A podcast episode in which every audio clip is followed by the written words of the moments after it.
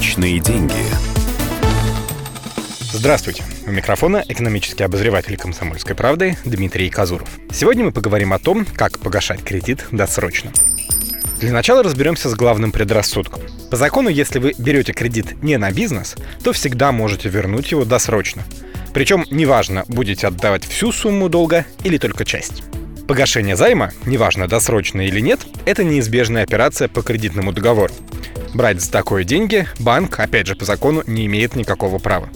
И тем более вводить какие-либо штрафы за досрочное погашение. Если столкнулись с таким, обращайтесь в суд. Важная деталь, на которой многие обжигаются. Банк нужно заранее предупредить о внесении большей суммы, чем обычный месячный платеж. В законе прописан 30-дневный срок, но обычно все происходит куда оперативней.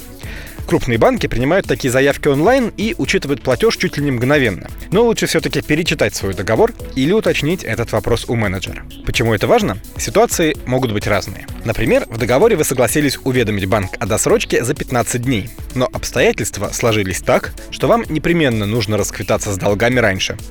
Банк вполне может пойти вам навстречу, но попросить плату за такую непредусмотренную соглашением услугу. И будет в своем праве. Сейчас, как правило, достаточно указать сумму и дату списания в отведенной для этого строчке в мобильном банке. Дел, в общем-то, на полминуты, но сделать это нужно обязательно. Даже если вы закинете на счет всю сумму, но не предупредите об этом банк, он будет каждые 30 дней снимать с нее месячную часть.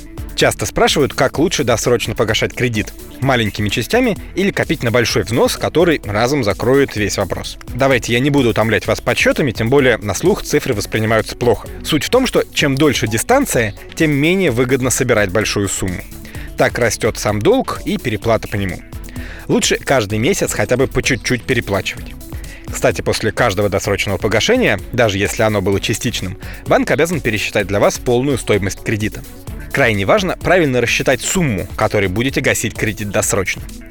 Дело в том, что банковская система всегда списывает в первую очередь обязательный месячный платеж, а затем уже обрабатывает вашу заявку на досрочное погашение. И поскольку вы уже предупредили робот о сумме, искать на кредитном счету он будет именно ее. Если, скажем, вместо 20 тысяч рублей там окажется 19 990, никто не станет звонить, уточнять или просить докинуть еще 10 рублей. Досрочка в таком случае просто не пройдет. Личные деньги.